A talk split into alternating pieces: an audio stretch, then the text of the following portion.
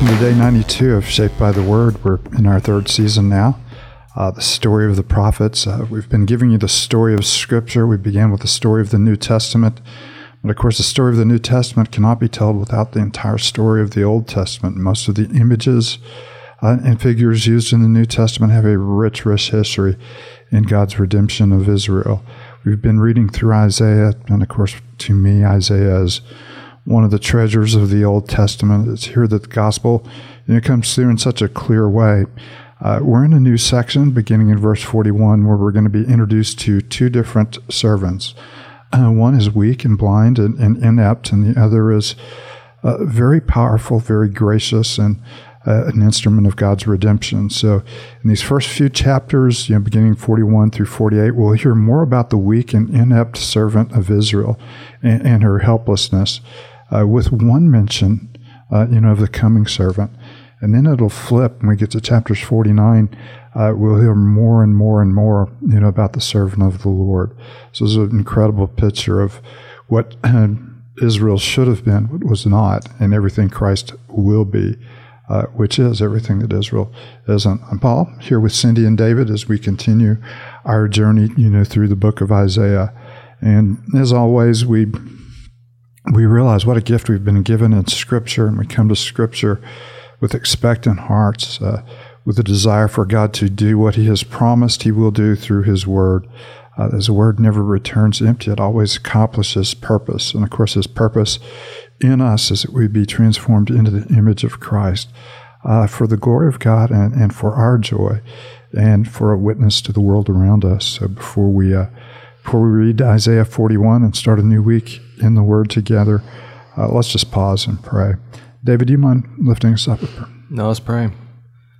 Father, we do thank you so much for the gift of your word. As we turn now to uh, Isaiah 41, may we behold wonderful things in your word, and may your word shape us, may it um, renew us, and do the work in our hearts that only it can do to help us to behold you, uh, marvel at you, and to live as your people. We pray this all in the name of Jesus. Amen. Isaiah 41 Be silent before me, you islands. Let the nations renew their strength. Let them come forward and speak. Let us meet together at the place of judgment. Who has stirred up one from the east, calling him righteousness to his service? He hands nations over to him and subdues kings before him. He turns them to dust with his sword, to wind-blown chaff with his bow. He pursues them and moves on unscathed by a path his feet have not traveled before who has done this and carried it through, calling forth the generations from the beginning. I, the Lord, the first of them, and with the last of them, I am He. The islands have seen it and fear. The ends of the earth tremble. They approach and they come forward. They help each other and say to their companions, Be strong. The metal worker encourages the goldsmith, and the one who smooths with a hammer spurs on the one who strikes the anvil. One says of the welding, It is good. The other nails down the idol so it will not topple. But you, Israel, my servant, Jacob, whom I have chosen, you descendants of Abraham, my friend, I took you from the ends of the earth, from the farthest corners I called you. I said, You are my servant. I have chosen you and have not rejected you. So do not fear, for I am with you. Do not be dismayed, for I am your God. I will strengthen you and help you. I'll uphold you with my righteous right hand. All who rage against you will surely be ashamed and disgraced. Those who oppose you will be nothing and perish. Uh, though you search for your enemies, you will not find them.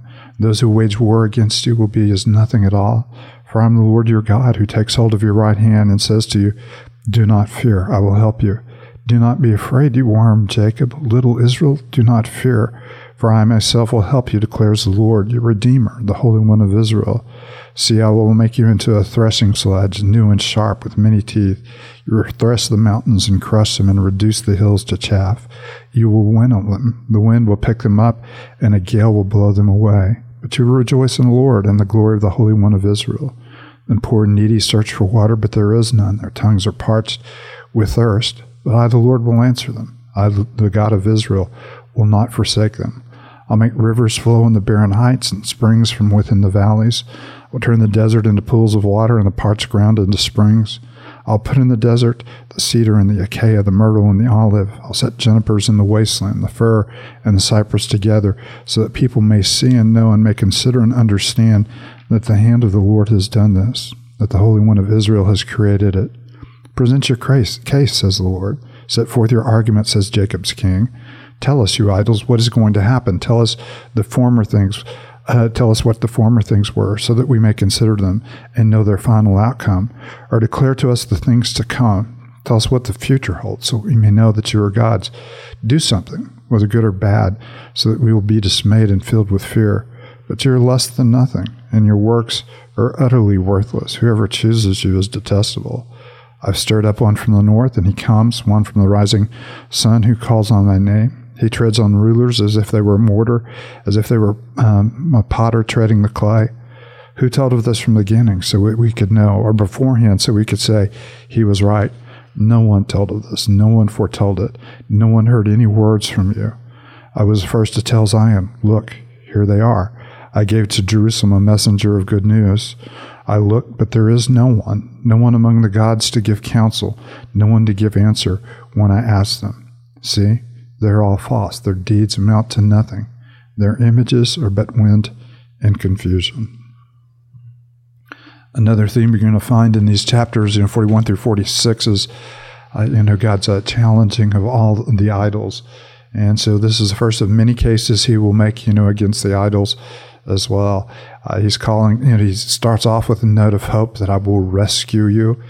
And he's referring, you know, to Jacob, you know, as, as a worm. And it's not, not really a criticism. It's really part of, you know, their own self-image. They see themselves as powerless and weak, you know, against all these mighty powers that are moving from them.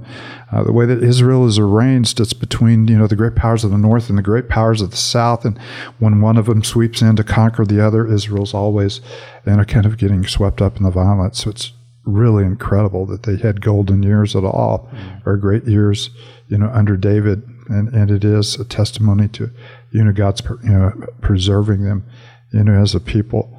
So we get into the, the two servants of the Lord. We've been introduced to the first one, and he is, is one chosen by God. And this is where we get our theme, you know, election by grace, not because, mm. you know, not because you're stronger or mightier or, or more intelligent than the other nations. Uh, you're you're helpless. You're small. Even the word for little Israel is the word insect. Uh, you're, you're just a tiny kind of bug compared to the nations. But I've loved you, and I've chosen you mm-hmm. and I'll be the one that helps you. And that's a theme that really stood out as we're reading this. You know, obviously, we see there in verse 9, I took you from the ends of the earth, from the farthest corners, I called you. Uh, I've chosen you, I've not rejected you. But, you know, he even just gives the, the good news that is even good news for us today. You know, he's, I will strengthen you, I will uphold you. You know, I am the Lord, I myself will help you. And, and so, again, just seeing as Israel, you know, fails to see often that they try to be dependent on other nations and other gods, but they find that they need to be dependent on the Lord.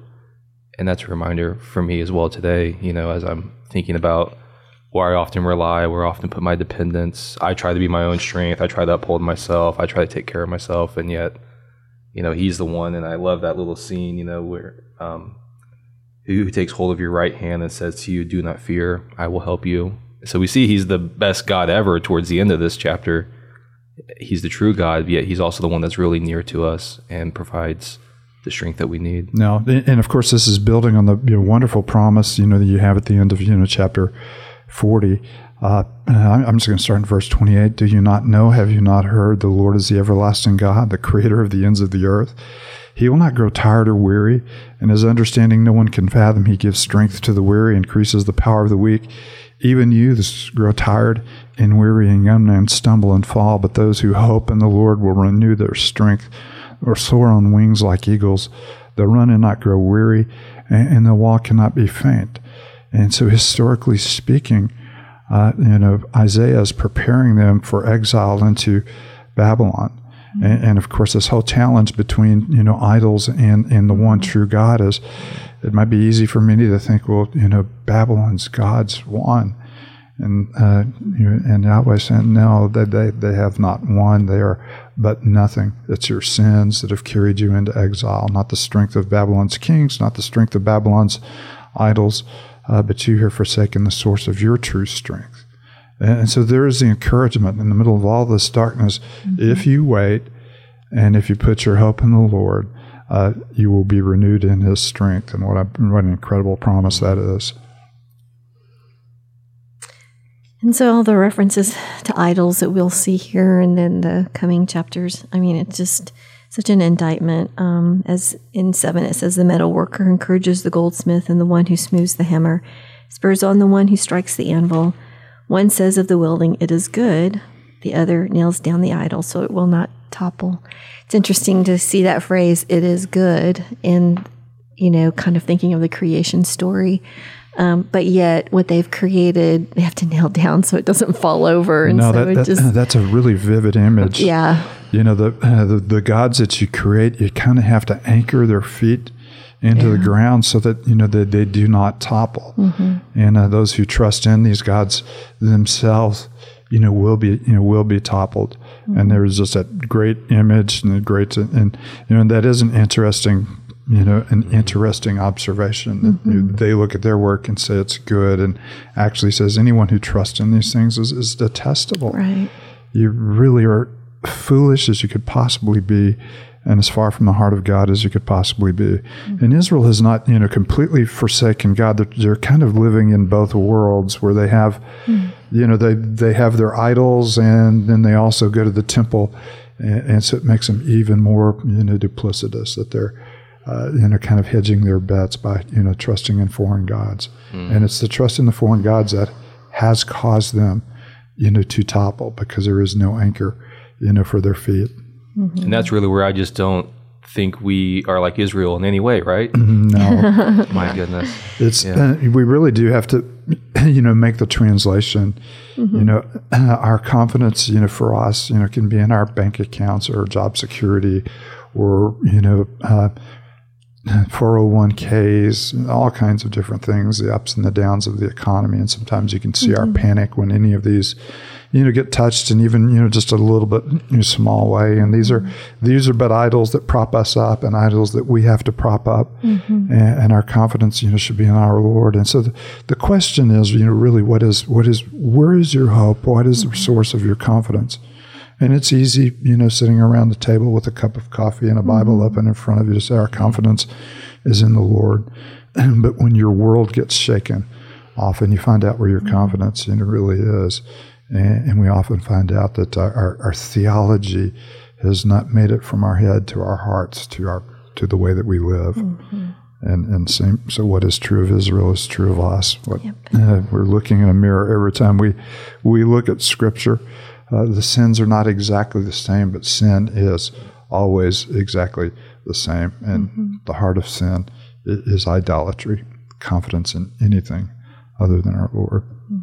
Cindy, why don't you close us with a word of prayer? Sure.